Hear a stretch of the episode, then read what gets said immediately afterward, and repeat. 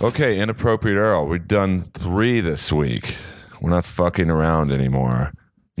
We're number one in iTunes comedy until Papa Rogan came back and took his rightful spot. But number two doesn't suck. Number two, and that's uh, awesome. I mean, number two is all right. Yeah. And uh, you know, there was a big article on uh, people hacking into the iTunes charts, and iTunes got rid of all those podcasts. And I'm still there, so I wasn't one of the hackers. That's awesome. Thank you very much. And today I have someone who I literally just met two minutes ago. Yeah. But thanks to the great Jonathan Branstein, I have the great Ben Bailey in the house. What is up, man? How's it going, dude? I like Well- your house. I like your place. It's I mean, it's paid off, oh, that's awesome. and Even I would. better. That's amazing. Good You- for you. you know, I wasn't sure what we were going to talk about. And then I saw that you have an affiliation with someone that I'm obsessed with Oh boy. because late night, when I used to live in Beverly Hills, they had a great public access channel. Right.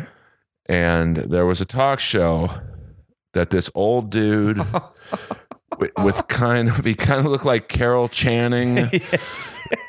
and I'm not making fun of him, like, because he's a legend in, in the uh, certainly the Hollywood uh, business. The great Skippy Lowe. Skippy Elo. Yeah, I remember Skippy. That's amazing. Of course, I remember. He's the first one who ever put me on stage. How did you guys cross paths? Uh, I was working answering the phones at the store way back when, uh, sit in the green room, and uh, I ended up telling this crazy story of how I ended up out here in L.A. and a bunch of people listening, uh, one of whom was Skippy Lowe, and he thought I was a comedian. Everyone kind of thought I was a comic. I was the way I was telling this story. I had told it a bunch of times, and I kind of had a routine, even though I didn't really realize it. But and he was like, "How long have you been doing stand up?" And I was like, uh, I just started. You know, I, I had never done it before. He's the first guy who put me on. He goes, Why don't you do my show on Saturday in the belly room? So I did. And then I was kind of instantly hooked. It is a drug. Yeah. Oh, yeah, for sure, man. I just felt like I was home. I mean, I was nervous as hell, of course, going up there. But as soon as I got a laugh, I was like, this is. This is me, man. This is where I live. Yeah, I this mean, is I, my spot right here. I tell people I get a sexual high from it when it goes well. When it doesn't go well, It'd be weird if you got a sexual high from it when it didn't go well. Then well, You'd have to like bomb on purpose just to get off. Oh, I bomb uh, not on purpose. It's it's a, it's a talent. Uh, but like, who were your stand up? Like when I started stand up, my not mentors, but the people I looked up to were like non comics, like Archie Bunker, Right. because I loved how he would say the. Cr- I'm not for what he was saying, but how he played this crazy racist, but you still kind of liked him. Like, did you have traditional? Like people you gravitated to, like stand ups. Well, I had funny people in my family. My father's very sarcastic and, and very funny. And my mother's dad was a great storyteller and just always making us laugh when we were kids. And, uh, you know, some of that rubbed off on me. Right. And it, it was definitely like a, a coping me- mechanism, I would say. I figured out how to be funny to alleviate painful or stressful situations at home or at school or wherever. Were you bullied in school? Sure. Yeah. But I was also a bully. I was like I I was both. I got bullied and then uh, like as a retaliation for that I bullied some people. Because you're a pretty Little big bit. dude. I wasn't though. I am now, but I wasn't wasn't big as a kid. I was kind of tall, uh, like medium height and super thin. Um I think it's more psychological too, the bullying. Like you could bully s- if you if you figure out how to like you know really give someone a hard time, you can do it. Oh yeah, It's I like a- mean, it feels like you're fighting for status. Like if you're getting bullied by people, then you feel like you're at the bottom. But after that, you, you I figured out oh, if I, I could bully a couple people, and it feels like I've kind of brought myself back up a little bit. You know? I Oh, you- sure. You haven't for real, but it feels that way. And so yeah, I kind of did. I got bullied plenty, and I bullied people some, and, until I figured out that it it left me feeling shitty too. So it's like. You know, Uh, like you know, the kid it's- who won the fight, but is crying on the on the walk home anyway. it is a bad feeling, but sometimes people just deserve it. I feel bad saying that.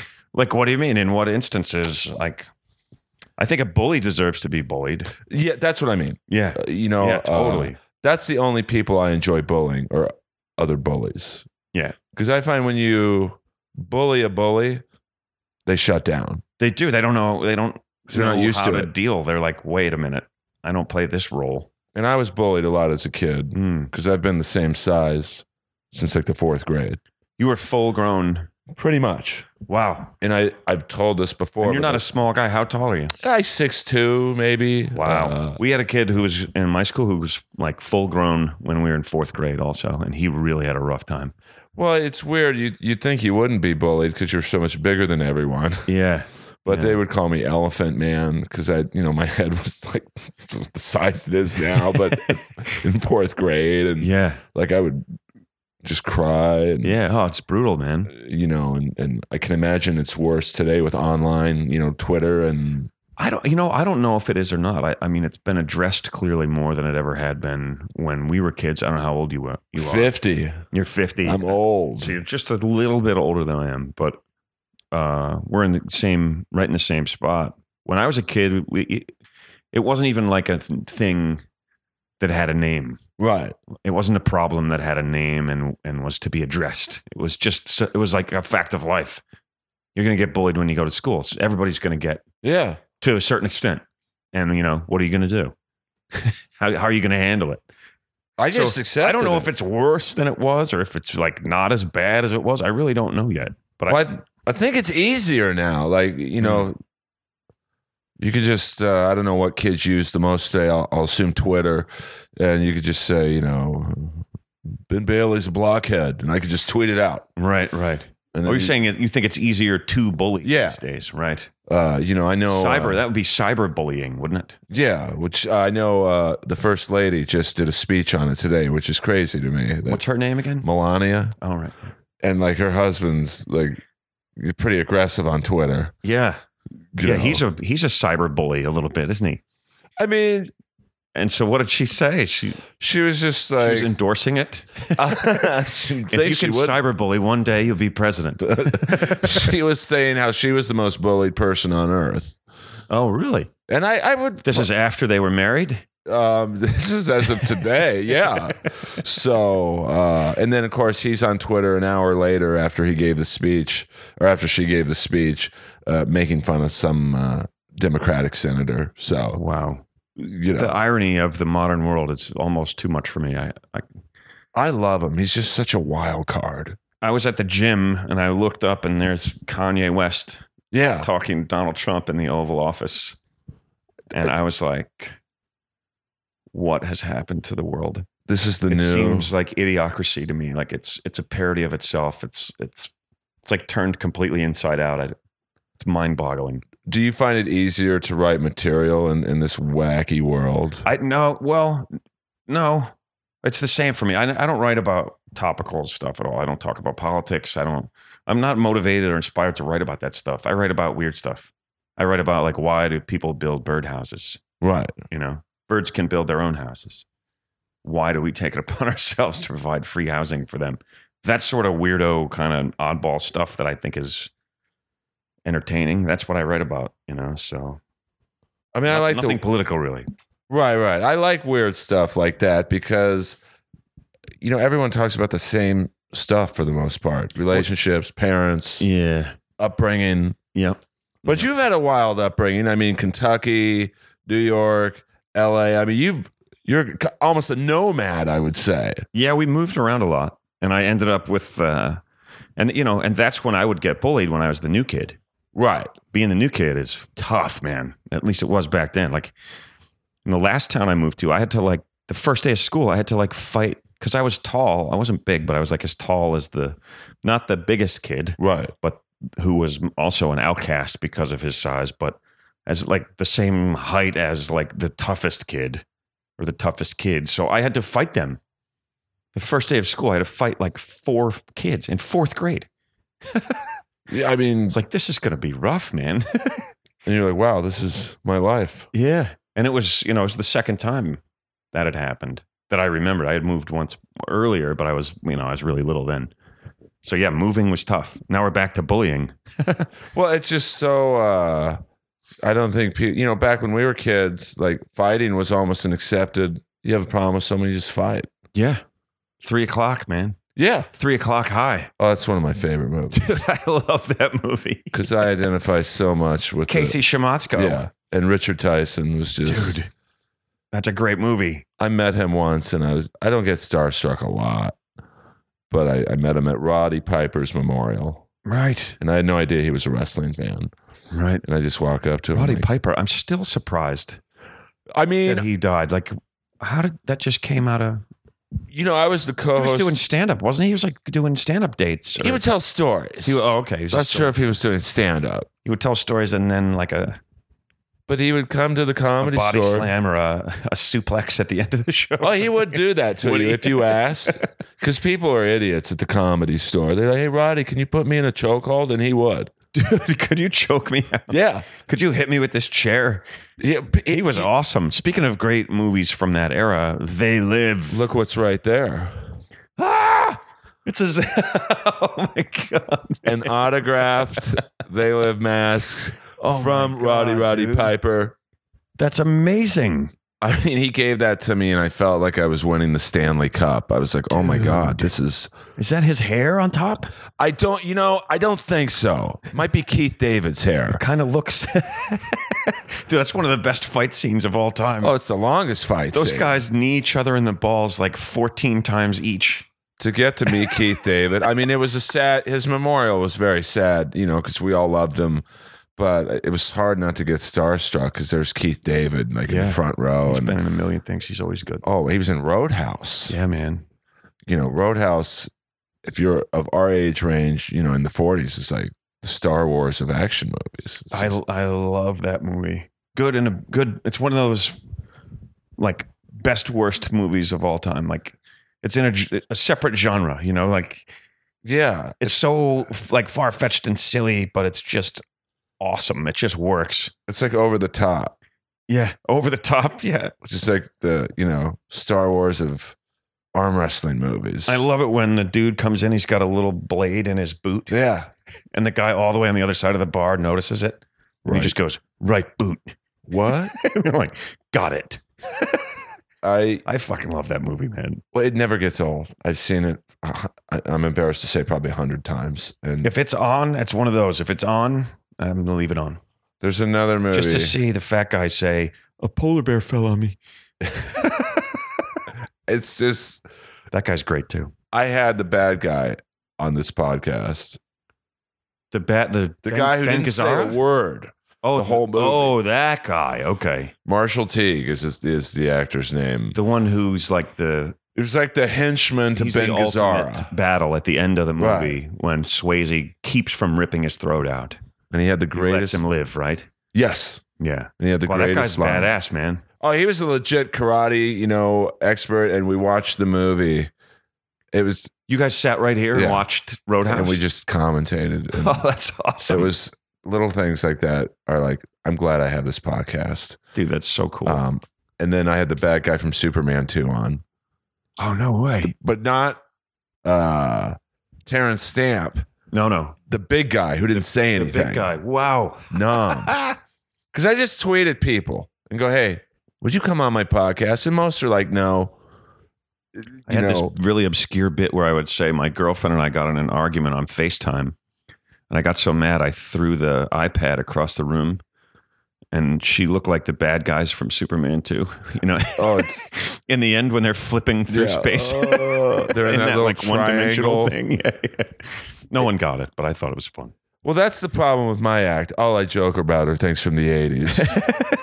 I'm You're obsessed. a theme comic. I had no idea. Well, it's like we were talking about joking about birdhouses. You know, I've never heard another comic joke about that. So Right. you would all automatically have me on board. Like, okay, I've never heard that oh, before. a birdhouse bit. Yeah. Apparently, uh, there's another comic who has a birdhouse bit. I've been told, Well, I mean, I, but I guess it's possible. there's room for two, I guess. well, that's why I joke about like a band like Rat. No one jokes about Rat. Yeah, no one has rat bits. Well, I mean, maybe it sounds like you do. It's probably a good thing they don't, to be honest. Round and round. I had the singer on the podcast, and I'm, I've never been so starstruck in my life. I'm like, uh, uh, uh, but he was the perfect amount of bitterness and funny Oh, nice. because he got it. He's, He's, like, yeah. bitter. He's not. He's why does he feel like a he's Well, not you kn- respected or Well, he's uh, you know I, you know he was at the top of the mountain for a while, and Yeah. then you know once the '80s, you know Bon Jovi came on, and then you know bigger bands kind of passed them by, and then Nirvana and that whole scene Yeah, came on man. and just crushed every band. I was like, Yeah, the '80s glam rock kind of got grunged, well, you know, I but think not till like what, or I guess early to mid '90s. they had a nice run until 91 i think when the cherry pie video came out that was like the the apex yeah, where's that girl, man?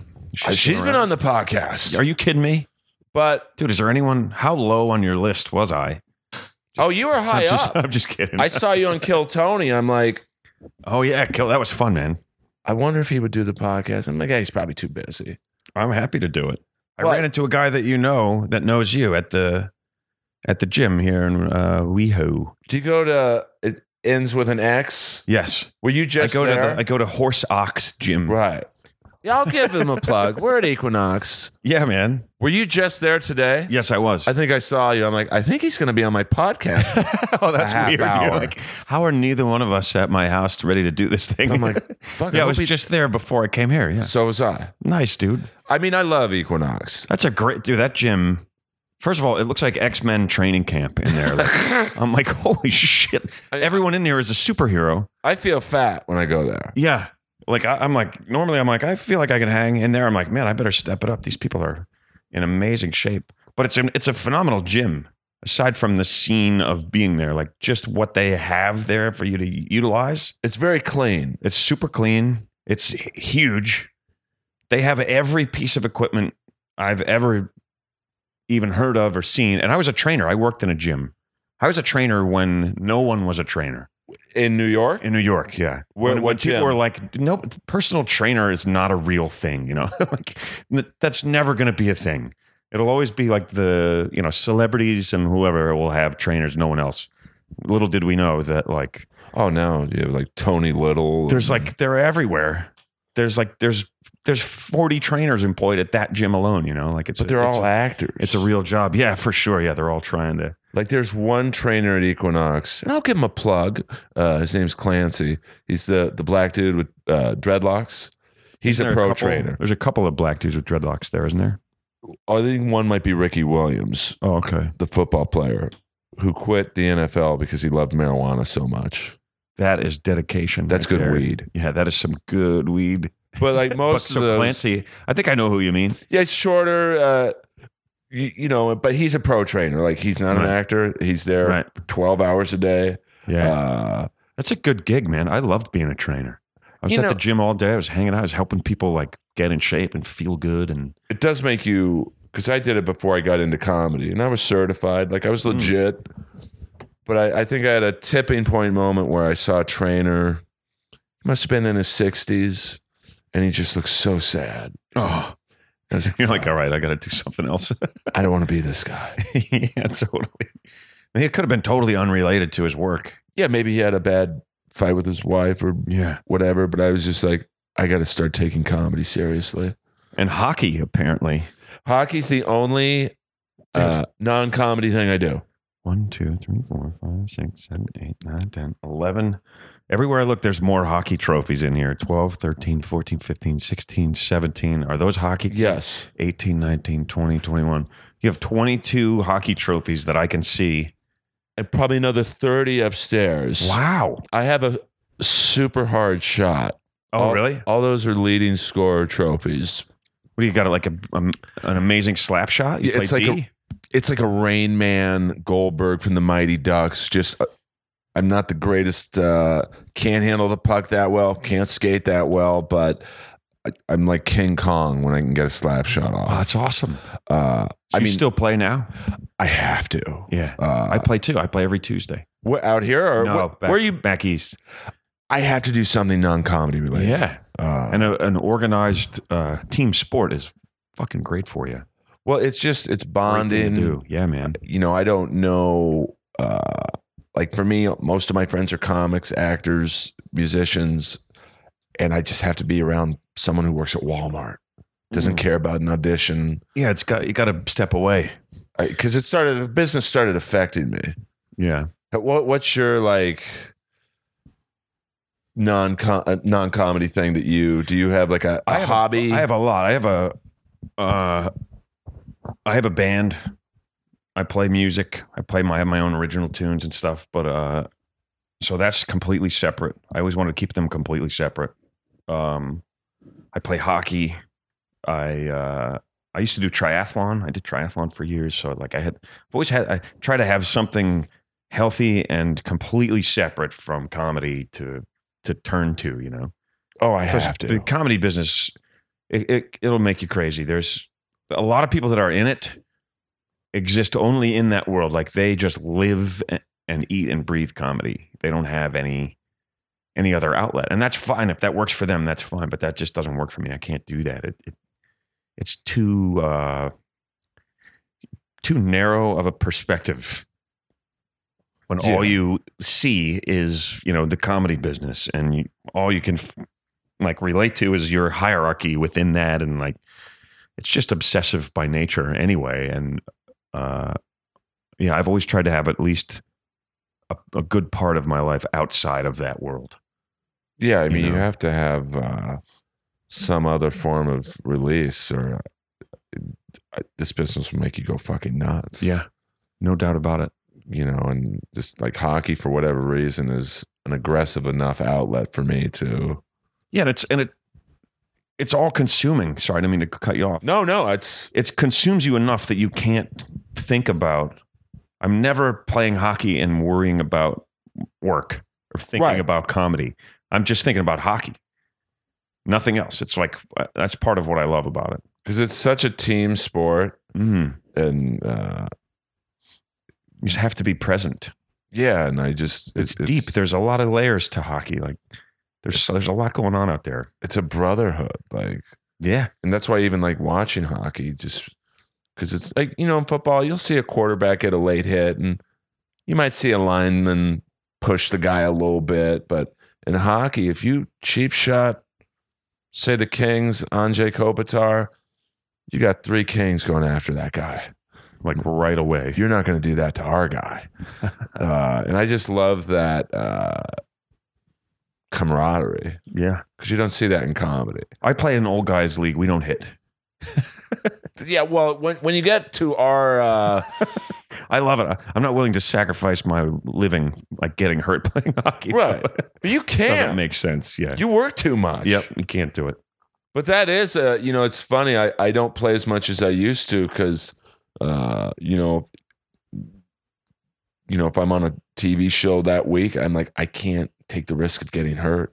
Yeah, oh, that'd be brutal to miss out on a gig because of uh, Well, I mean, when you're at my 'cause fame you're level, injured. which is basically no fame, uh, Hey, you're number two, it- well, it's recent. right? That just happened. but in terms of overall fame, I'm pretty, uh, I, I'm pretty low on the uh, totem pole. I'm a realist. Uh, so the you know, I said, guys, I can't play. I, I have to film a Showtime thing tomorrow. I, I just I can't take the risk of wrenching my back. Right. And they were so naive. They're like, oh, why not, man? You know, it's like, well, Well, it's a gig. yeah. It's something I'm working toward. like if you were doing uh cash cab and like you know you got hurt and you said hey i, I can't come in They asked me. It's funny you mentioned that the last time we were shooting, like a couple months back, they were like, "Could you just not play hockey until until we're done shooting?"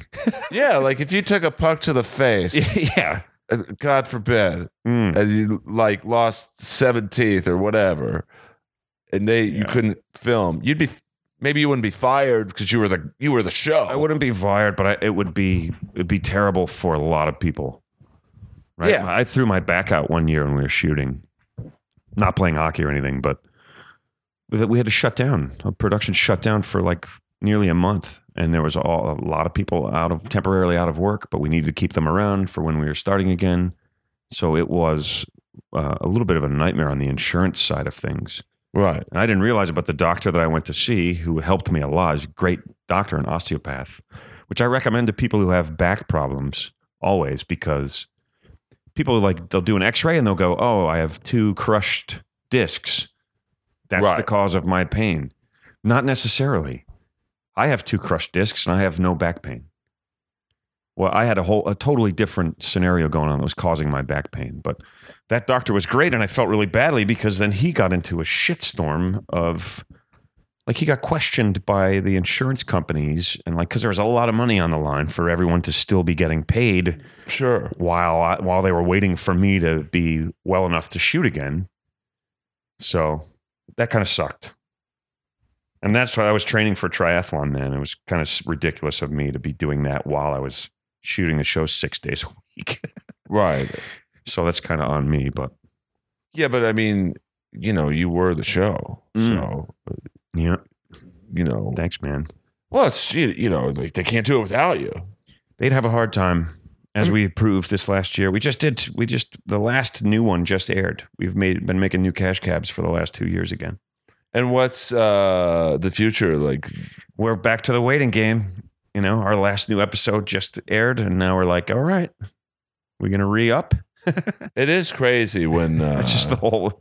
That's just TV, man. Are you gonna Are we gonna make more? or Are we gonna wait around? You know, I mean, uh, it's you know, like I was on a Showtime show that just got canceled, and it, that sucks. What show was that? I'm dying up here. Oh yeah, that's And- great, man. I mean, it was a It sucks. It got canceled. It was awesome. you know, but it was like my first look into uh, the other side of the business, where it's like, wow, a good show, and you know, it's Melissa Leo's won an Oscar, and, and Yeah, man. uh, all the actors on it are amazing, and they all work, and uh, you know, it just didn't really catch viewers, but it was still very critically acclaimed. Yeah, I thought it was great. And- I know a couple of those guys, Andrew. Oh, I mean, uh, and Eric Santino and Eric, Griffin and Yeah. Al Madrigal and, and Al. Yeah, and the actors on it, like Jake Lacey and uh, Ari. I- It's just like, how is this show getting canceled? But Big Brother is on its yeah. Well, 20th season. what are you gonna do? I don't know. Make a reality show and get in on that game. Would you feel all right with that though, or would you? I wouldn't. I'd rather have a. I'd rather make a show like uh, Cash I'm cab. di- no, like I'm dying up here, and feel great about what I'm doing. I, I'm happy to make more cash caps. I'm, I mean, as opposed to like Big Brother. I mean, it's tough. I, I, I you know, it That's just, a shame. I didn't know that show was canceled. Sorry yeah, to they hear that just, from- uh, I guess the word just came last week and it's just like, wow, this is like, you know, when you see what's out there on TV, I just don't, I don't understand it. I mean, you've been in the game a long time. Like, oh, wow, yeah, I mean, quarter of a century. Good golly, I mean, not what, what's your secret to longevity in this business? uh, probably the the uh, the idea of having a life outside it, having things to do that are not related to getting, not existing completely in show business, but having a world of uh, of other things where I could go and,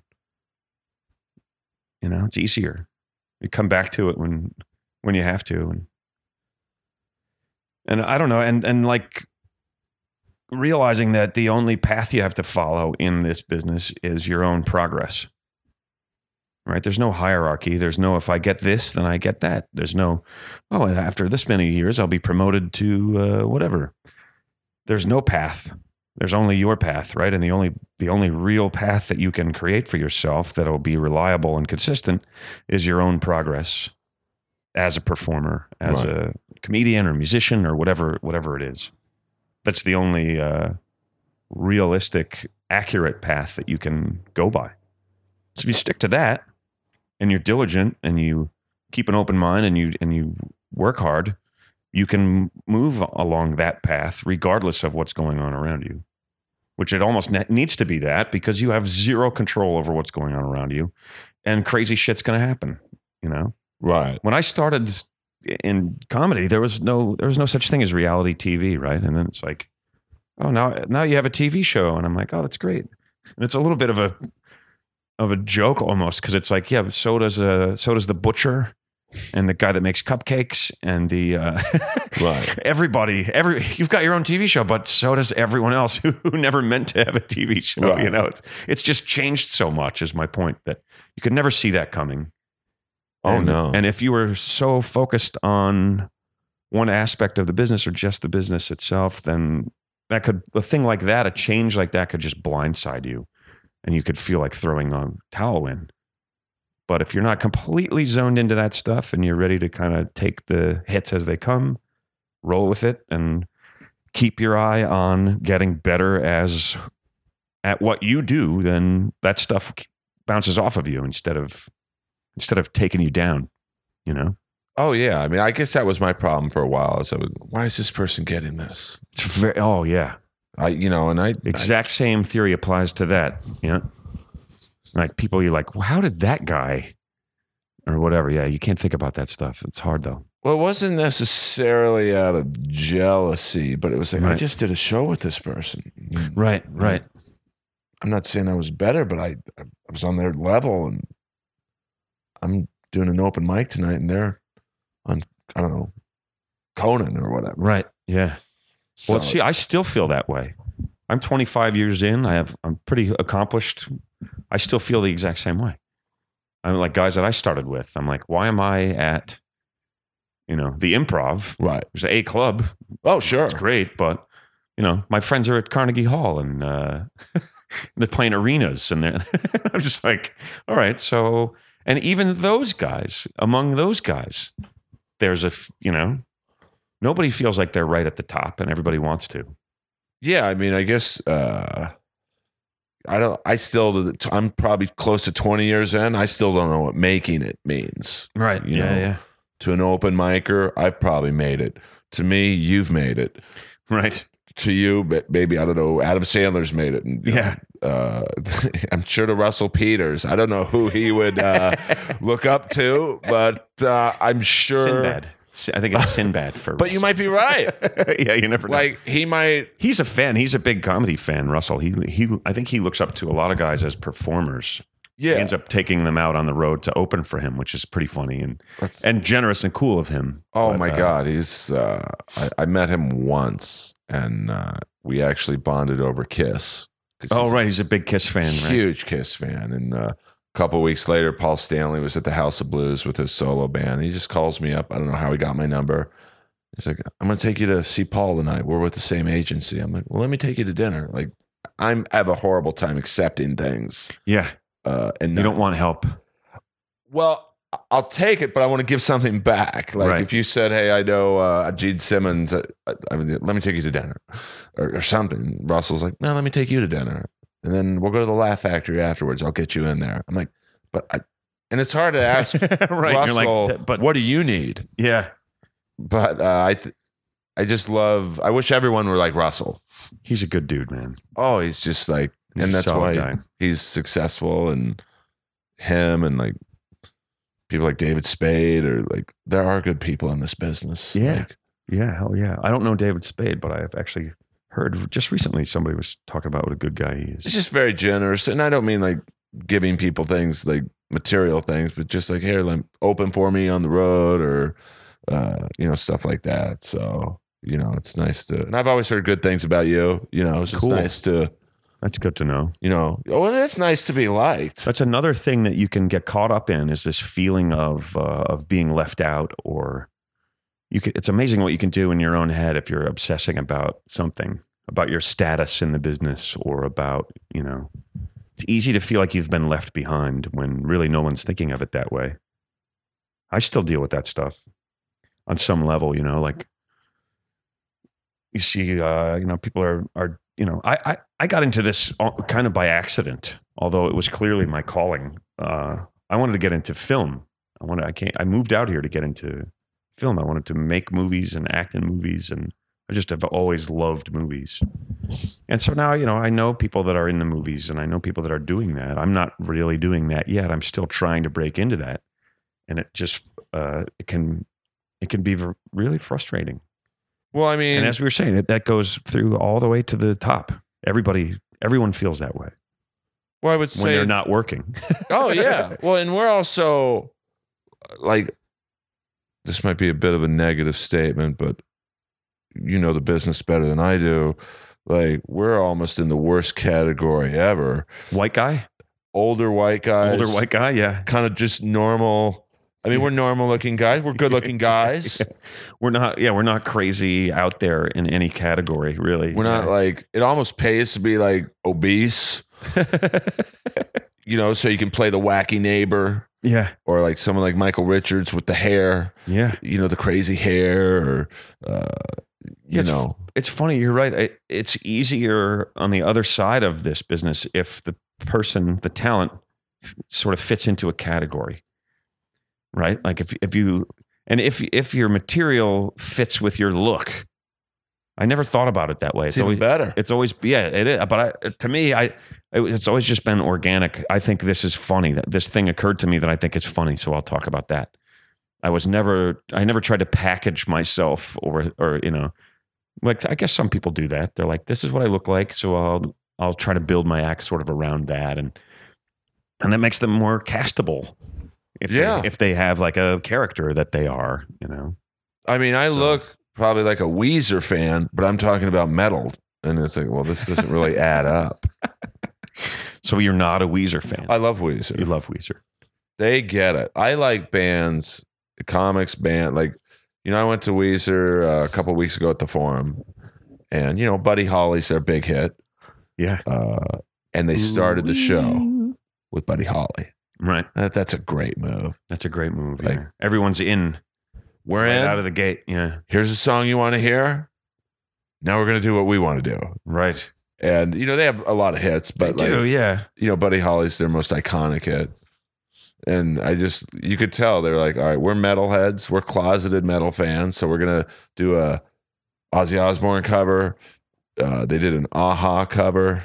You know that song, uh, "Take on Take Me? on me. I was gonna say it has to be that one. What Yeah, I guess did it- Aha have another they have a greatest hits album with just twenty versions of "Take on Me." Take on me. Uh, Take but- on me again. Yeah, take on me uh, acoustic, take on me salsa. and they- Uh, you know, like I would love to see Kiss start off with rock and roll all night, and then now what? Right. So, uh, But, But- yeah, I think that's interesting too. Like Weezer, they knew what the crowd wanted. They came out and did it. What what did they play next? Did they, uh, well, their next song was, and it, they have I- that sweater song? they have that. That was a few songs later. The, the second song they go right into it uh, was Beverly Hills. I don't which know is if I co- know that song. It was uh, Maybe if I heard it, I would. Yeah, yeah. It was it's but it's kind of mocking the people uh from, you know, From Beverly Hills Uh, well to do neighborhoods. It's like that's Oh, yeah. kind of ballsy to s- to make fun of rich people. i- in basically this neighborhood that you know, there's a lot of people at this concert from Beverly Hills probably. Right. They don't care. Right. You know, it's like I saw a band called Bowling for Soup, which is kind of like the the 90s cheap trick. Like they should be bigger, but they're not. Right. Uh, right. And It's a I good saw name. yeah, oh, it's they're really funny and they're kind of just fun pop songs. And uh, about forty minutes in, the whole crowd at the Roxy is singing every word to every song.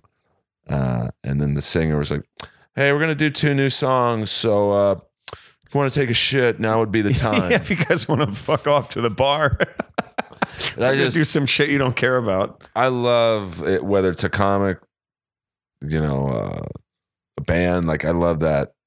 This Hey, is what we're gonna do. this is who we are. Yeah, You like it, great. I would have stayed.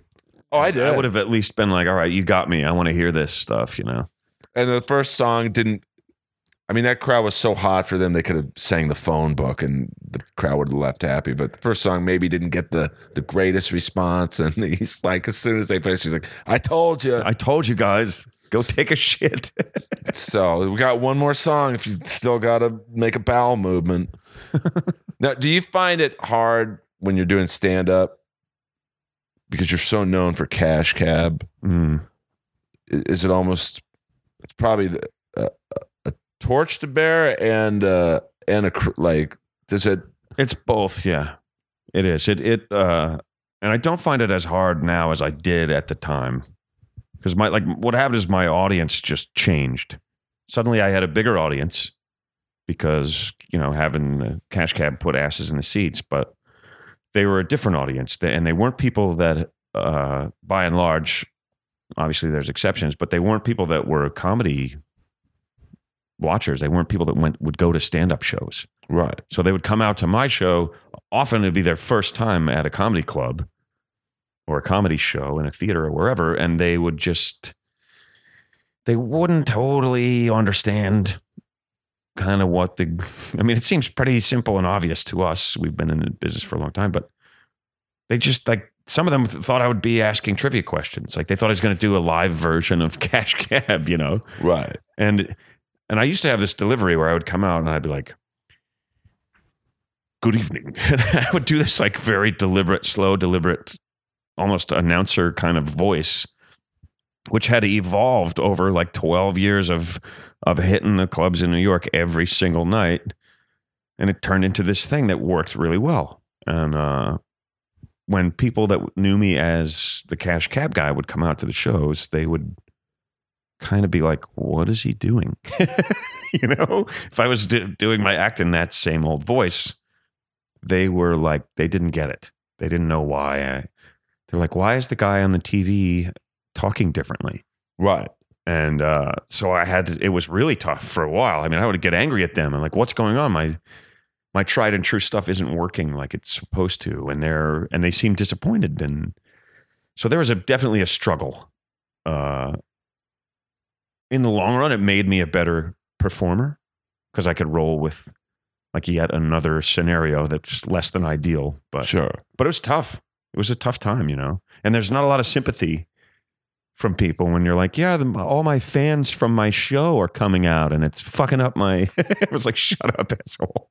Did you have to like You're adjust- selling out shows. We don't. We have no sympathy for Yeah. you at all. Make us laugh, monkey man. Yeah, totally. Well, I mean, uh, like other and people in the business and everybody is like, I don't. They don't want to hear your complaints when you're when you're kind of at the top there, Right. or at least feeling like that. You know, when the when the show was winning Emmys and I was selling out all these shows and like it, everything was kind of great. y- There's not a lot of sympathy from people. You could get it from people who had experienced the same stuff. You know, a guy like Bob Saget who Yeah. who dealt with you know I'm he's supposed to be this father figure, but his stand up is very smart but also filthy. Puts you in a tough spot. Oh there's yeah. not a lot of people sitting around waiting to uh, console you over your over your problems. You know, yeah. He's probably the be- best example of like he has Yeah. this wholesome image of Full House, the Olsen twins, and like I remember once I was on stage at the Comedy Store, and I, I think I did an AIDS joke, and right?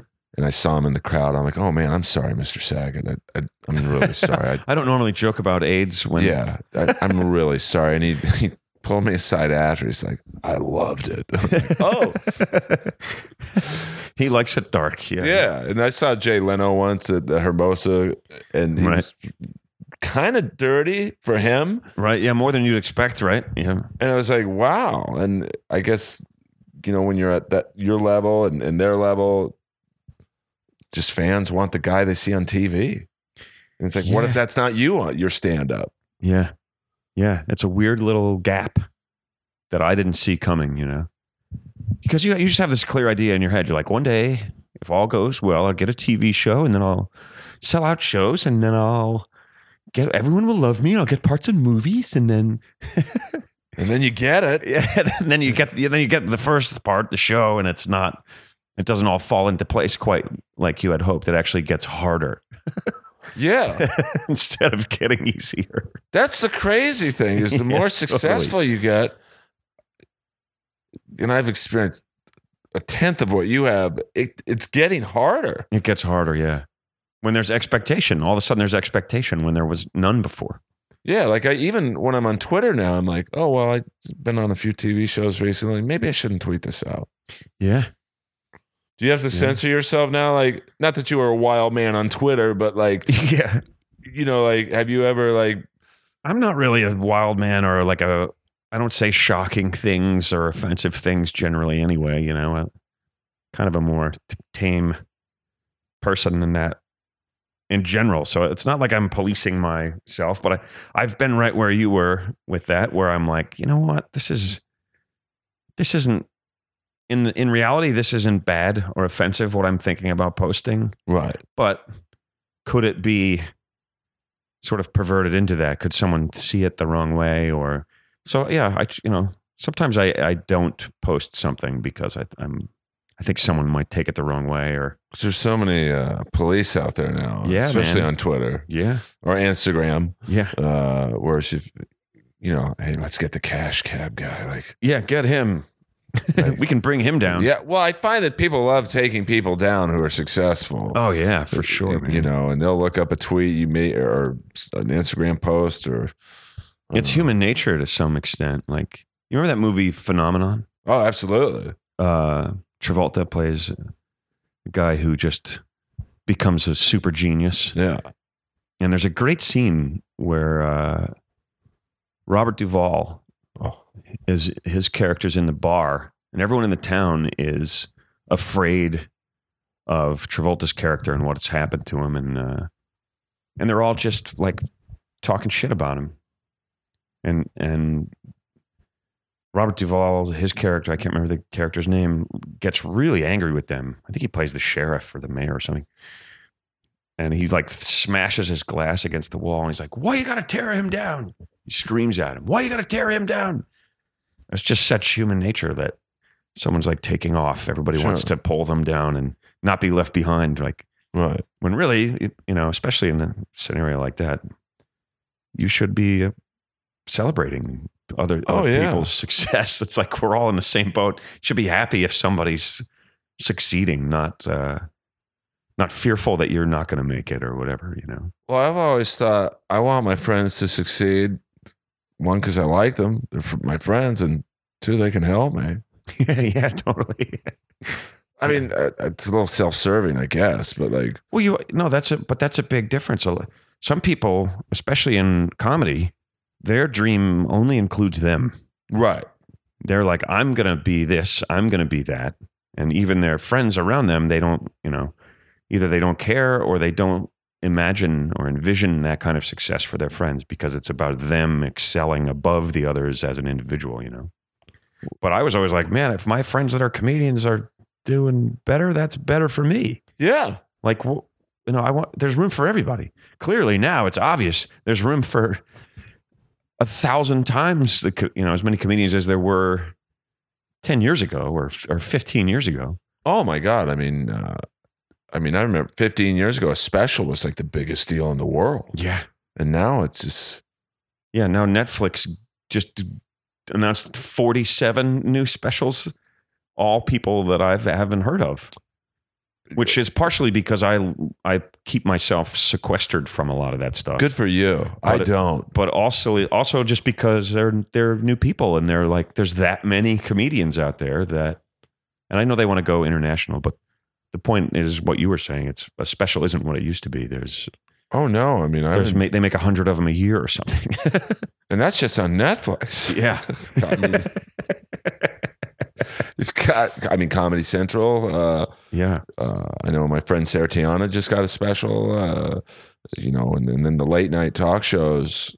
I mean, you've been on, I mean, Tonight Show, you've been on uh, Carson Daly. I mean, yeah. I Like never when- did Letterman, which was what I wanted to do when I started out. I think everyone, like, yeah, that was like everyone's goal at that time. It was the place to, to get to. I never made it.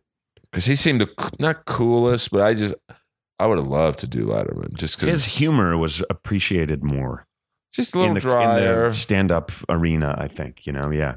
Do you, what was your very first time on TV as a stand up? Um, that's a good question.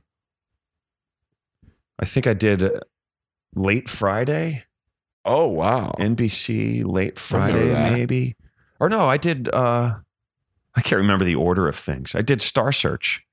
Star Search was the first time I did stand up on TV. I think when Arsenio was the host. oh, wow. wow. Yeah, And that, what was, I mean, I made it to the end, but I didn't win. who won? Uh, John. Um, Henson? no, John. Uh, John Roy.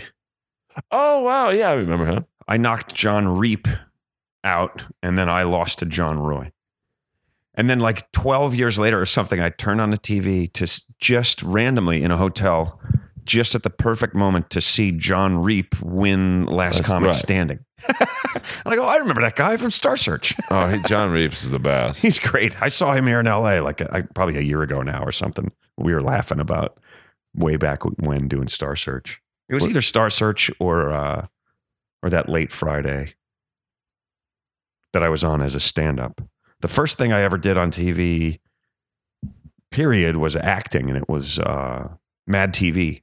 Oh wow. just a guest role. I played a security guard at a casino, uh, and Will Sassa was doing Tom Jones, Oh, he's awesome. and he was like f- groping a woman at the casino, and I came over to break it up, and then I was like, "Oh, it's you, Mister Jones," and I, that was the whole gag. Was like he just got away with whatever he wanted because he was Tom Jones. Oh my yeah. I mean, well, you couldn't do that sketch now. yeah, I don't think you could do that one anymore. It's a whole new. It was uh, funny though. It was really funny. He was like super tan and had the curly wig and like oh, he's awesome. yeah, yeah, it was great.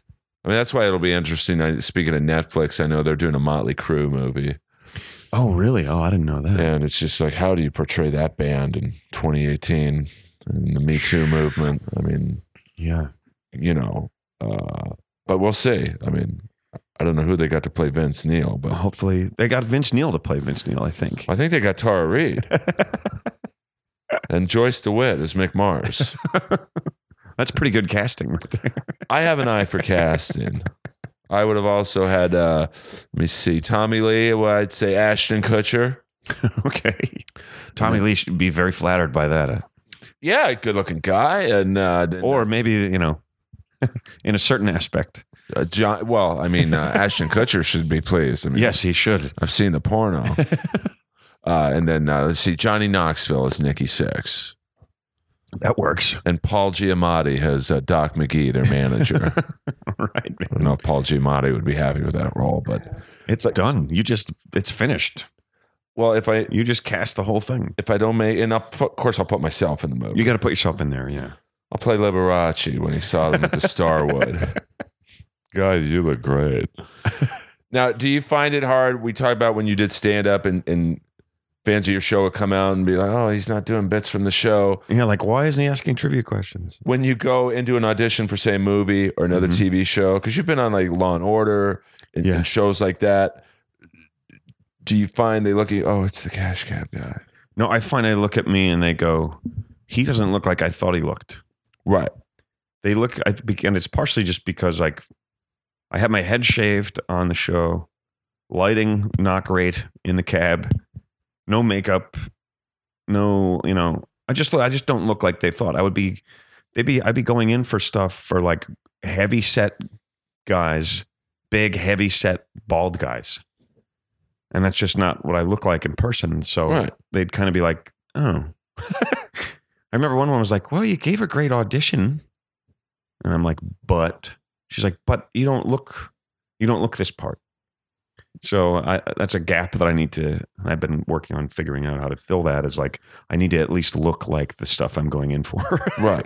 if you don't look like the guy that they're picturing, you don't have a. You, you could hit it out of the park, and one in a million times they might go, "Let's change the character." So you know, because this guy did it so well. But is that more on your man or agent or man, like your representation? Go, do you go to them and then go, why are you sending me out on fat guy? Or like, No, I think well uh, they would send me out on lots of different stuff, but the uh, and you know it was actually due in part to one uh, one agent at the time. This was this is going back a while at this point, but I haven't been auditioning for stuff much lately. I would imagine you wouldn't have to almost. It's like, uh, I- I would imagine a casting director like, we need this. Well, how about Ben Bailey? Like you're so known Mm. that, I, and I guess in Well, some that's- ways it helps and hurts. yeah, I guess. I mean, I don't really know. I don't. I you know I can only see it from my side, and I don't understand uh, the workings of the other side when it comes to me, but. Maybe I, I mean I've had I, I get offers to play me Right. do you want we want, or, or play a game show host or like a, a mediator in a trivia competition the college Right. but it's basically they're they're offering me a chance to play myself in a movie and i'm like I, i've turned down some of those because i i'm already seen as that guy the trivia host guy enough i already feel like i'm fighting against that i don't want to like instill it even more in people's minds by playing that same character in a film but and sometimes now i'm like shit i should have i probably should have taken that Right. I haven't gotten another role since then, or in, in a film at least. But I don't know. I still feel like maybe that was the right call. Oh, sure. I mean, you never know. Like, uh, I've always been fascinated by roles people turn down, and then, you know, later on they regret it. You know, I think, was it Burt Reynolds turned down Indiana Jones? yeah.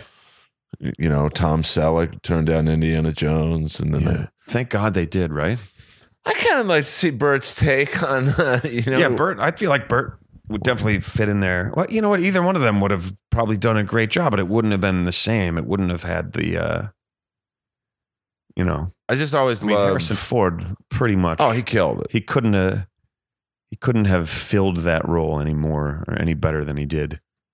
But I have, I'm a, like, I loved Timothy Dalton as James Bond. Virtually nobody did Right? Yeah, you're on the short list there. because he was too good. I, to me, he was just too good of an actor. And it's like, ah, you know, you're not really like Roger Moore was doing shtick and with the humor, right? Yeah. which I liked. uh, But you know, you could tell Timothy Dalton was just like a classically trained, you know, Broadway thespian, and How many did he do? Two? he did too. And then I think he only got them because Pierce Brosnan was in Remington Steele. He was in a contract Oh. And for he couldn't Remington get out Steele, of and he it. couldn't get out.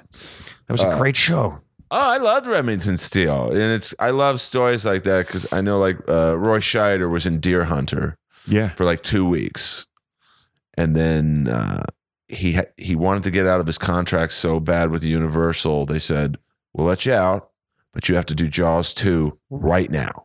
Oh, and he got pulled from Deer Hunter for Yeah, to that. do Jaws two, which you we talk about things you wish you would have done, you wouldn't have done. yeah, man. I mean, he had the De Deer Niro Hunter. role, so Right. uh, Imagine how different that film would have been. I love Roy Scheider though. I love Roy Scheider too. I mean, it definitely. I mean, De Niro. you- It's hard to argue. How much do you love Roy Scheider? I'm such a Roy Scheider fan. What was the that- helicopter movie? Blue Steel. Blue Thunder, Blue Thunder, right? my favorite movie of all time. Blue Steel's a different uh Blue Steel was with Jamie Lee Curtis and Ron Silver. and Ron I Silver, believe. yeah. Uh, Blue Thunder. I have like a. re- I really wish I could make money off the stupid knowledge in my head. Uh, maybe I should go on cash. Cab, Yeah. but if Dude, you- well, you should come on my show. yeah. If you have an 80s, uh, obscure 80s movie uh, episode, I'd, I'd like to throw my hat in the ring. I will I'll keep your name on the short list for that. No, I'm sure it'll be I the think only- Cash Cab. We, c- it'd be great if we did like specific, you know, genres. If you know, if we changed it up a little bit, like I was we walking. do a mo- an episode where it's all about movies. Oh, I Episode would where it's li- all I'm about in. sports. An episode where it's all about you know.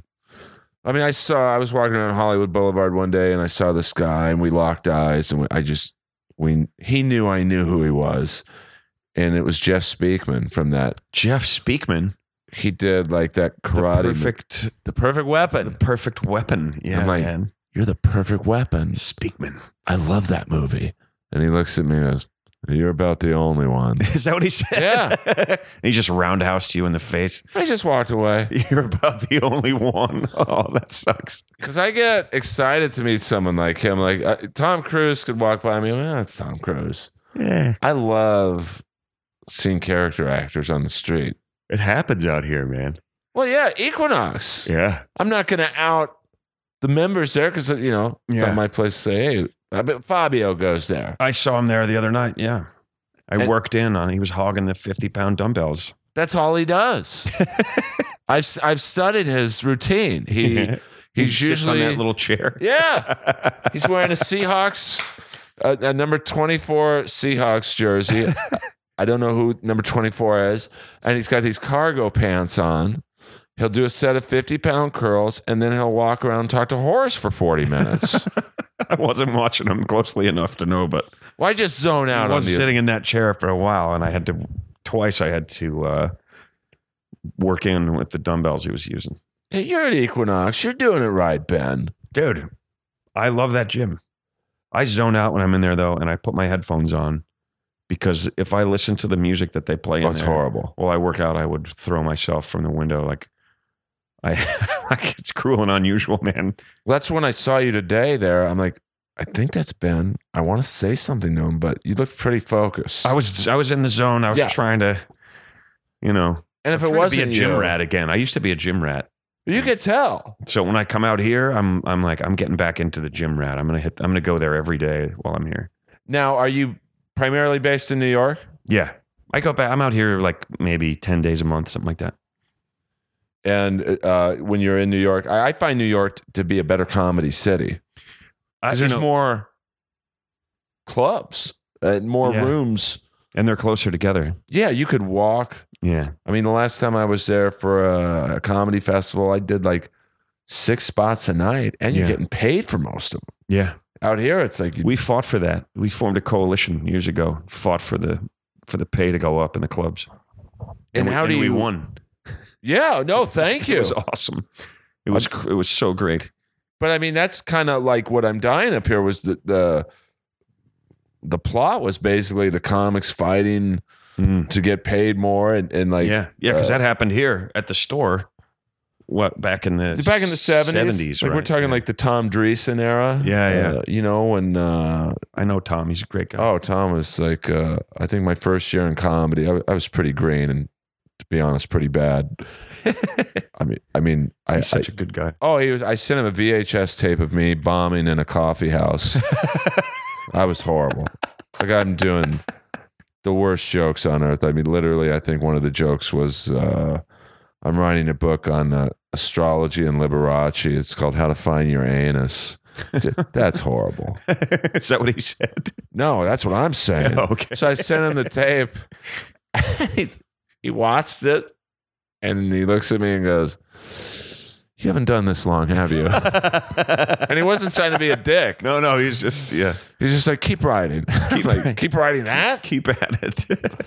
Uh, so yeah, he was like one of the ones who were like to Mitzi and like, hey, we need to get paid, and she was like, well, the, the payment is the stage time, and yeah. and that's kind of you know how that whole thing started. And the improv is kind of like the Bloods and the Crips, you know. Right. Yeah. Is that what it was like in New York? Like, in New York, it was basically uh, we just kind of one day we were like, man, we're getting we're working so hard, and and these clubs are packed, and we're not making enough to cover our cab fare to get you know, which we have to do because that's the only way to go when you have all these spots lined up.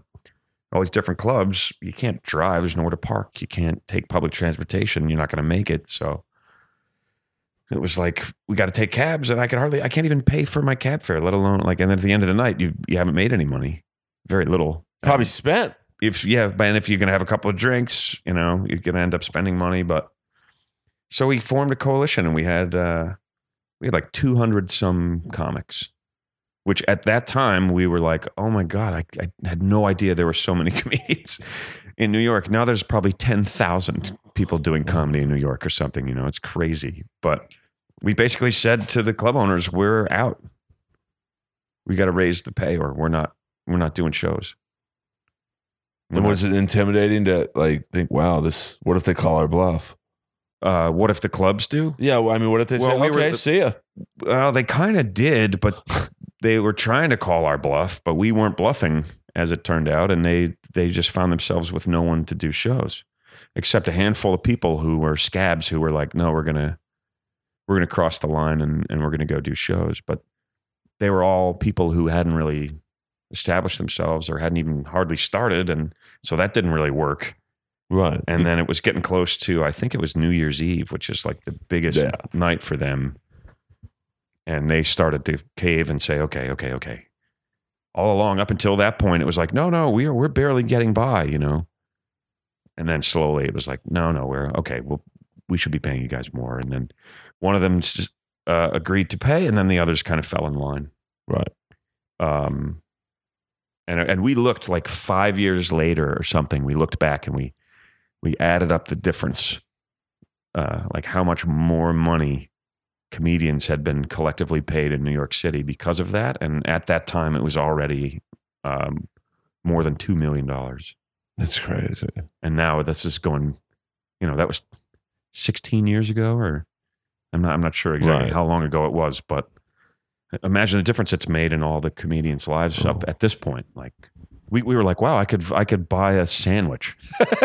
Yeah, it's not like I you- could eat. It's not like we were we were buying houses or penthouse apartments, but you Well, know. I mean, it's the same out here. It's it's like you know a lot of these popular bar shows don't pay the comics, and even out here, Right. it's probably more expensive because you, Yeah, you got to gotta- drive. yeah, you got to drive and you got to valet your car. Yeah. so you know, I, but I I tried to add up the other night my first fifteen years in comedy, how much money I basically paid to do comedy. Like yeah, costs you money, man. Oh, I used to drive to San Diego for a 10 minute spot for free, and that's two and a half hour drive, five hours total. I probably for that 10 minute spot, probably paid $100 in gas and food and was happy to do it, to be honest. Yeah. And did you get paid anything for that? No, Nothing.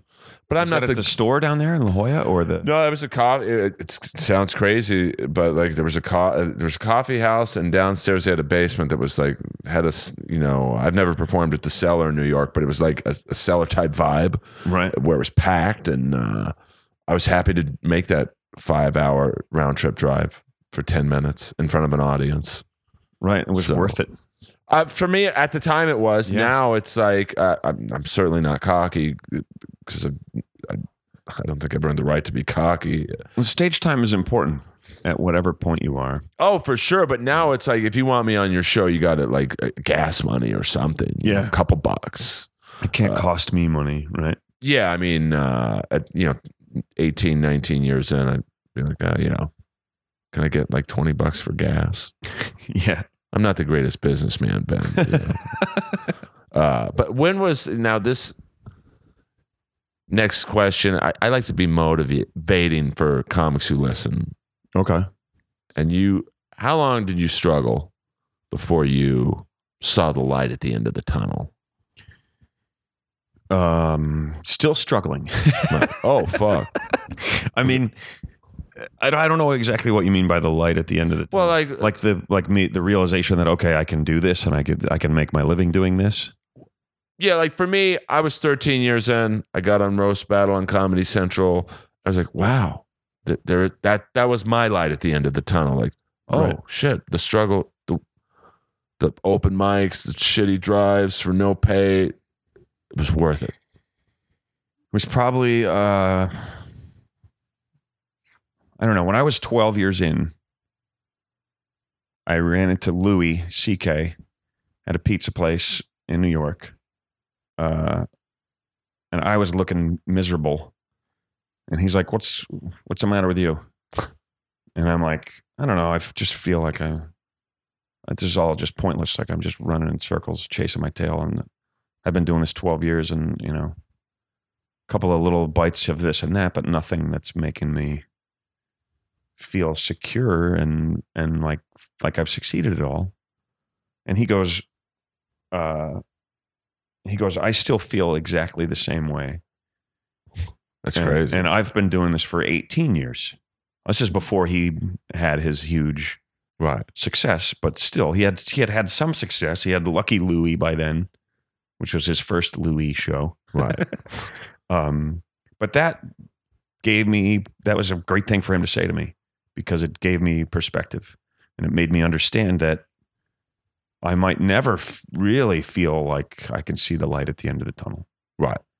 Uh, but I felt pretty secure and and pretty solid in in the business when uh, when Cash Cab got picked up the second time, I think, and uh, it was like, all right, I can sustain this. I can, I can still, I can be a headlining comic. I can work the, the good rooms and make a living and and be comfortable. And uh, I don't have to like, I don't have to sweat my rent.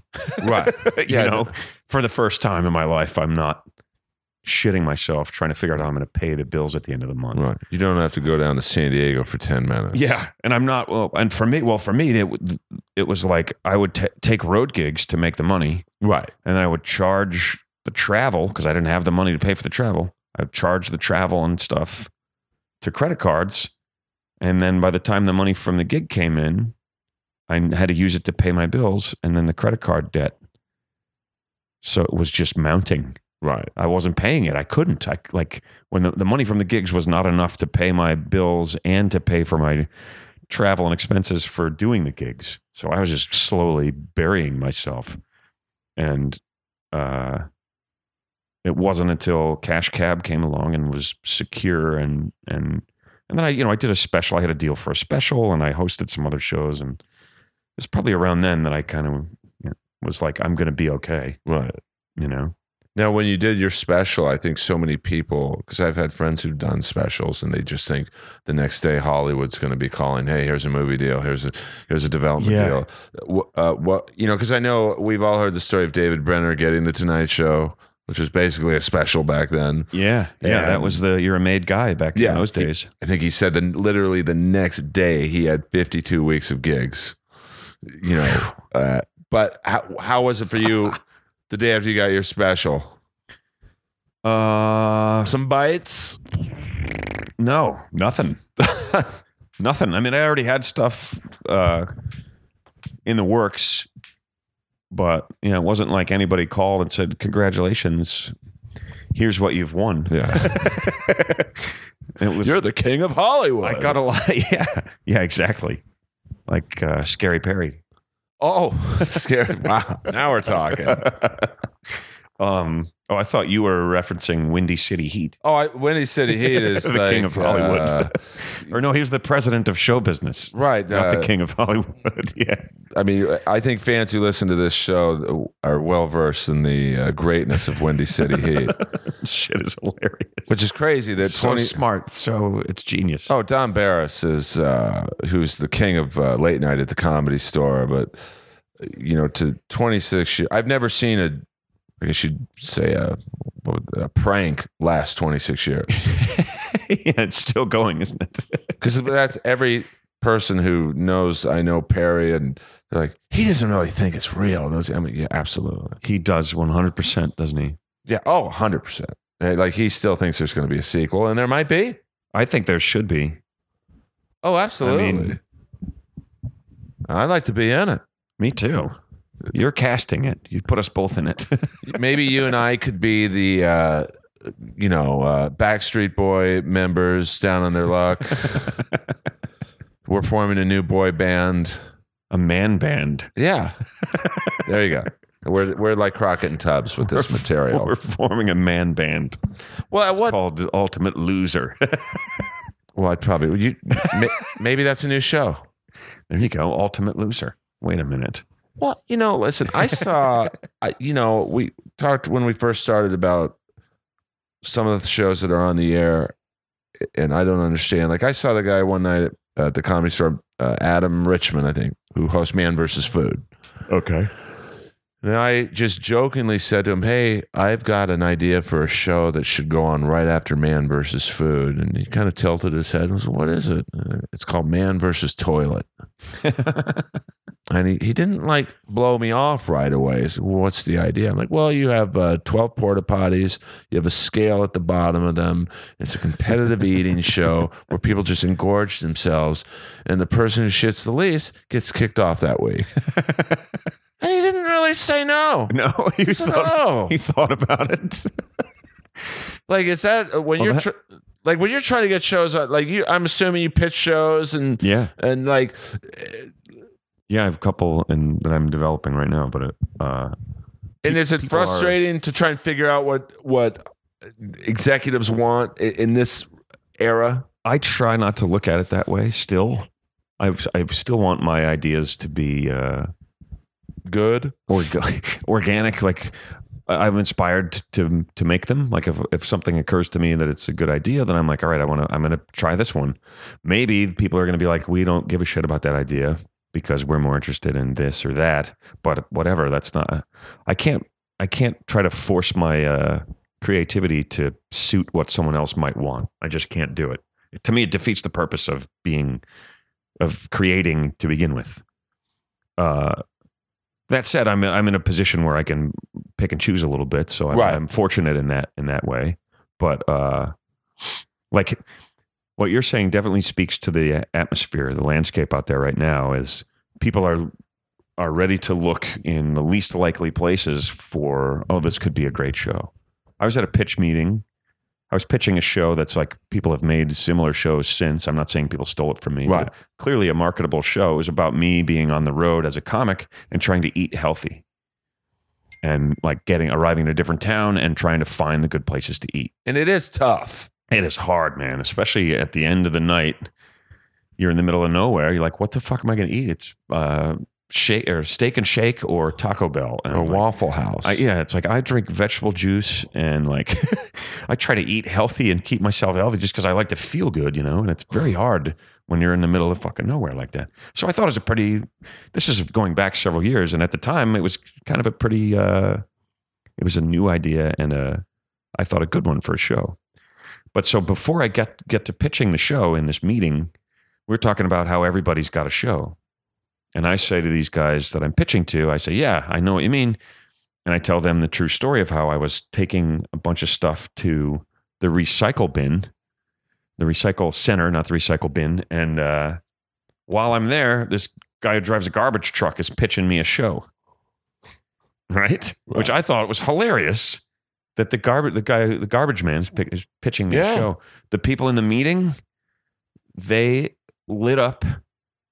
They wanted, they didn't want to hear my idea anymore they wanted to hear they thought i was there to pitch them the show that this garbage man had pitched me and they were excited about that when i told them no no no that's not the show i'm here to pitch they were like oh like they were more interested in a show that a garbage man wanted to pitch them than the show that i ben bailey wanted to pitch them because that's where that's where they were looking that's where people were finding these little gems that turn into these big shows that cost next to nothing to produce. You know, that's where everybody's looking. That's, you know, I don't even know what the show was that he wanted to pitch me. It's probably in its third season. But it might be they might they might have gone out and found the guy. You know, Oh, I mean, that was the first show I was on. Roast Battle literally started in an empty belly room. Uh, two comics wanted to fist fight each other, and Brian Moses, who was it was an open mic. There's no one there, right? and Brian Moses was, "Hey, you guys can't fight in here. Why don't you guys insult each other?" I don't You know. want the- to just slam each other Yeah. instead. I'm not sure the exact wording he said, and so they did it. It was pretty funny. Next week, two comics were like, "Hey, can we do that too?" And then the next week, That's how roast battle started. yeah, I mean, oh no shit! I didn't know literally and now it's in its uh, i think upcoming fourth season it's now it's in canada that. it's mexico on Comedy Central. yeah Uh, Huh. so it was like th- that's why i never shit on anyone's idea for a show Yeah, well, you never know what's gonna what's gonna hit, man. It- It's never been more true than it is now. and so much Who of the knows? industry on roast battle uh, i could tell you know because when it was starting to gain a little bit of steam and for you know third week 50 people were in the room and then you know fourth week 70 people and then it was standing room only for years still is and you could tell the industry would come in and uh, who's going to watch two open micers insult each other and then they kept coming back kept oh coming back. maybe a lot of people will. Everybody, yeah. yeah i mean it- well it's I like had no idea it was uh, such a big thing, roast battle. yeah i mean i uh it's done a lot for me uh Cool. but you know you, you take a That's Ross, right? Isn't it? yeah, Jeff Ross came. Jeff got on television.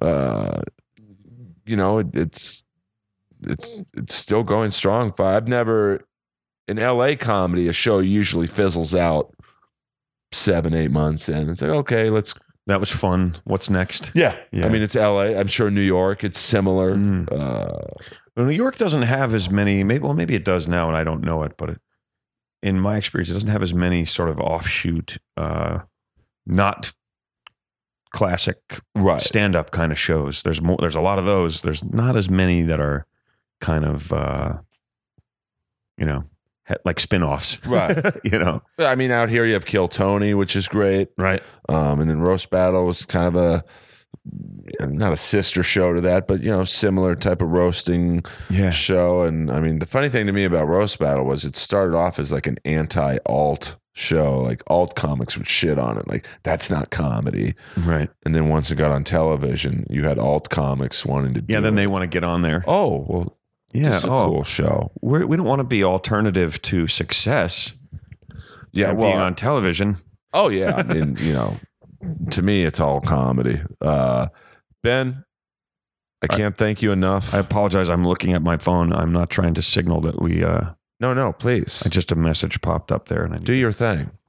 you got to make a call. Make the call Nope, I do not have to make a call. because you didn't have to come down here, and you did. Hey, I appreciate you having me. This is very last minute, man. Oh, absolutely. Well, uh, Jonathan Brandstein set this up. So thank you to Jonathan, Yeah, he's the one who's messaging me right now. manager extraordinaire. Yeah. Um, Yeah, he's a good dude, right? Oh, you know, I love you know people like Jonathan. You I he's just such I- a character. you I'm on know the phone with him. He's like, "Ho- ho- okay, okay, ho- ho- yeah. hang on, just hang, hang, hang on, just hang on, hang, hang on, hang on for one second, Ben. Just hang, hold, just let me hold up. Just, I just want to, just hang on for one second. for like for like five minutes, I'm like, "Oh, okay, okay. Well, I, the first All time I talked to All right. him, I thought there was bad reception. so I was like, Jonathan, let me call you back on the landline. yeah, Which I actually breaking have one. so do I. I'm a big fan of the landline. I, I, I tell, I say, here's two numbers, my cell phone, blah blah blah, and here's my landline number, and they're like, Landline. "What are you still on AOL?" I'm like, "Yeah, yeah, actually, yeah." I've got mail. So uh, thank you, in all seriousness, for coming down. You bet. Thanks I for know having me, man. Incredibly busy. Nice Uh, to meet you. Yeah, it's it's weird. I don't think I've ever done an episode where it's my introduction. Yeah. Hi, how are you? Let's sit down and Let's talk for record a now. show. Let me ask you questions while I look at your Wikipedia page. yeah, totally. Uh, Where where? iPad Pro. I, which well, is my vision's horrible. badass. I've got I- one of those. It's like a. I take that to computer. Equinox and I put it on the love that elliptical, thing. Do you really? and people look at me like I'm the biggest fucking loser because I'm basically watching a TV on my elliptical. But I have poor vision. Uh, where? What's in the future? What What do you got coming up where people can support you? Um, something that I can't think of right now. Surely something. I have a bunch of stand-up appearances coming up. Uh, where? New York. No, all over the place. Let's have a look here. How about this? Your website. Yeah, my website is therealbenbailey.com. Uh, Go there for all of Ben's tour dates, info on his upcoming shows, and Join my email list there as well. on yes, p- please support Ben. You Oh, know, thank you, he's man. a And I- great dude. I'm Real Ben Bailey on all social media. So, So- Twitter, Instagram, follow him. Uh, Cash Cab's a great show. People about possible future seasons. Yeah, yeah. I mean, we kind of think so. We're not. We just haven't heard yet. We're in the in the waiting waiting phase. So uh, this is inappropriate. Earl, SoundCloud, and iTunes. Leave. it- Do you have your own podcast? I have a podcast called Tall But True. Uh, we don't have new episodes coming, but right now, but we do in the next couple of months. But they can find older episodes on iTunes. Yes, they can. Yeah, So please support that. Leave a review for that. And I don't think people realize how important reviews are on iTunes. yeah, yeah. They're big. They're You big know. time, man. There's all kinds of uh, you know algorithms to crack the code. Yeah. You don't have to hack into iTunes, but it helps if people leave reviews. Yep, absolutely. So Ben, thank you again very much. Thank And you, Earl. Best of luck to you, buddy. I'll need it with my act. I hope you Uh, continue to win hockey trophies for You many know- years to come. Uh, I wish I had more Emmys like you. You've got Emmys. I've I'll got. give you. I'll trade you one Emmy for how many of those do you have total? I, I tell you what. If that's how you get an Emmy, I'll give you uh, those six right there. I don't think I can legally do that. Oh well. But I am a little bit envious of your hockey trophies for sure. believe me, I'm more envious of your Emmys. but well, who- maybe Earl will get one. Maybe Ben will put me in a show. It could happen. Uh, Maybe we could do, uh, I don't know, a, a reboot of Miami Vice, I'm in. Crockett and Tubbs. Yeah, man. I mean, Philip Michael Thomas needs to work. Jesus Christ. How are you on the number one show of all time and you don't work after? Maybe he didn't want to, or he He Yeah, saved but- his money. does he have a habit? It's possible. Uh, Last time I saw him on TV, he was doing, and it, like, Diving with the stars. it, it was even worse than that. It was. that was a real show, you know. Oh, I don't doubt it. Two different networks had celebrity diving shows in the works at the same time. Well, that's like when they had what, what? was it? it's like it was 1989. You had three movies about submarines, uh, Right. Leviathan Mm, with Peter Weller. yeah, And and, then- Richard Crenna. Yes, Don't fuck with Mother Nature. I love Richard Crenna. It's a great. That was a great movie, Leviathan. I'm a Rambo guys. The first one. You're sending that many men in there against John Rambo. There's one thing you better bring: What's that? a whole lot of body bags. It's over, John. Nothing. It's over. Delmore lost his. Barry lost his mind, and Nam didn't even know it. Cancer ate into the bone. John, come on home. You've done a lot of damage here. They drew first blood, not me. That king shit cop. That's Brian Dennehy, by the way. Dennehy's great in that movie. Love that guy. A Miami Vice tie-in. His best friend was the chubby detective Switek. Remember the bug guy who would always plant all the bugs? yeah, yeah. He literally had to Those move- guys are, were buddies. He and uh, best friends after Miami Vice. The only roles that Michael Talbot could get would be the ones Brian Dennehy would give him. wow, Proof that there are good people. And then he had to move back to Idaho. So no, that's a shame. tough business. Dennehy's awesome. Yeah, he's still. Uh, I just saw him in something. He's like the new M. Emmett Walsh of this generation. Like, just I'm a M. Emmett Walsh. I mean, just the fact that he was in Red Scorpion with Dolph Lundgren. Thank you very much, Dolph. Scorpion. All right, I know you got to get out of here. I could talk 80s Yeah, action. wait, I was going to bring up um, Cobra. oh, So well, you brought me to Cobra with that. this podcast just got extended for a few minutes. Do you remember this the the the robot photo shoot montage with Bridget Nielsen? Yeah. in Cobra. I remember the song that was playing Oh, in the row Angel in the City. Angel in the City. Nice call, man. One of my. No one remembers that part. People remember the movie, but nobody remembers that. I'm an idiot. well, I remember it too. That's right before she went downstairs in the elevator and then had to go back upstairs to get the purse. And then the night slasher came in. Yeah, the dude who had like he's like one of the best bad guys ever. They like stuff shit in his cheeks. No, that was natural. He was like, "Hey, pig." he kept going. Brian E. Thompson. It's so over the top. It was awesome. There's an army of them. Yeah. Clanging Hit stuff the, uh, together. they would hit the uh, knives together in that final Yeah. scene. Yeah, that's right, man. Even I have rights. That's like almost, uh, almost Streets of Fire. Like it's tr- aspiring to be Streets of Fire. we might have to go another 10 minutes. we could just do another one where we talk about we rattle off random 80s movies. I love that scene in Streets of Fire where he just knocks her out on the train. 1984 Walter Hill movie. Michael Pere. Shit. Michael Pere, that maybe one of the most underrated leading men ever. Like I love that guy, man. But that's like, a- and we could probably have a podcast about comics who should have made it. I'm sure we both know Mhm. comics who, male and female, of why isn't this person famous and this person is goes back Yeah. to like when I would see someone on TV and and like you look at Michael Pare in Streets of Fire and like good looking, good actor, Yeah, man. and then uh, And- that movie was such a bomb. Oh, but it's so great. But uh, Diane Lane uh, survived unscathed. Yeah. It's so terrible and awesome. Well, when I was working late night at the Sports Connection in Santa Monica, it's the last job I had was at a gym Right. close to closing. I guess he was filming a movie nearby and he came in and said, Hey, can I use the jacuzzi? I'm like, You're Tom Cody. and he looked at me like, What? It's like, My name's Michael. I'm like, No, that's not. no, it isn't. It's either Tom or Eddie. Yeah, Tom Cody from Streets of Fire. And he kind of laughed and like, Dude, ju- can I use the fucking jacuzzi? You let him? Oh, absolutely. I did the Yeah. same thing two nights later. David Caruso came in, and he was a big star, but uh, He didn't mean the same to you though that Michael He did. Pere did. he did because I'm a huge fan of the TV show Crime Story, Ah, okay. which Dice Clay. I, I actually knew Dice Clay from Crime Story versus stand up originally. And David Caruso walked in, same line. Can I use the jacuzzi? I'm like, uh, you're just the punk from the patch, O'Donnell. and he looked at me like, what? Yeah, th- I see. I've done similar things. I used to when I was a f- first a personal trainer.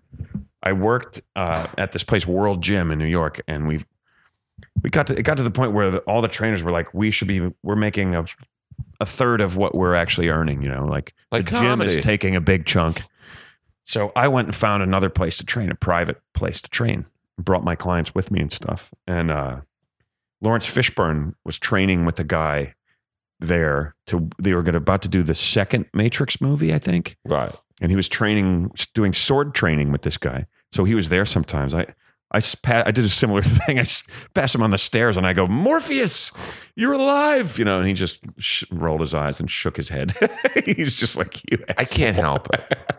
Like I the- couldn't help it either. It just it just came out, you know. Well, seeing that you're a fan of the movie Cobra, I once was at Ralph's on Olympic, right outside Nakatomi Plaza, No shit. Yeah. and I'm in there and I see the bad guy from Cobra. No way. His name's Brian E. Thompson. Yeah. He's turned me down three times for the podcast, but I'm not bitter. Uh, And I just walk up to him. He's like checking watermelons or something. I'm like, and he knew, like, I'm literally standing an inch from him, and he just turns to me, and I'm like, You won't kill me, will you, pig? Even I have rights. And he's looking at me like, What are you talking about? I'm like, Dude, Cobra. he didn't get. He didn't know what you were. No. And then Stallone says to you, This is where the law stops. And I start. Sucker. and he just he didn't even acknowledge me, he just kinda walked off. If you had had a matchstick in your mouth, Yeah. that might have done it. And the And uh an overcoat the gun with the cobra on it. with the cobra. Marion. Marion Co and then I also saw the guy, the bad guy, typical ladies bad guy in Cobra with the bad skin. They didn't really have a good Mm. dermatologist on Cobra who was in the supermarket. right. I actually saw him at a supermarket. I don't know if I remember that part. It- it's the but I first know what you're talking about. the first scene where he's like, I want the media in here, man. I'm going to blow this place up. Yeah, yeah. Go ahead. I don't shop here. right. Right behind a Bud Light sign and a Pepsi sign. They, they knew what they were doing. This was long before Cash Cab. They they had the sponsors flowing. Product placement. ben Bailey, you're the best. Dude, this was good fun. Thanks for having me. Please come back. We'll do a movie episode where we I'd can love to. talk about Lou Diamond Phillips and the Power of One, or the First Power The first power. with Jeff Kober. I know Lou. He's awesome. He's a great dude. A lot of love for Lou But Diamond. he, we have a deal that I never bring that movie up. No, I'm just, I'm just kidding. Well, you know, Tom Cruise is like that with losing it.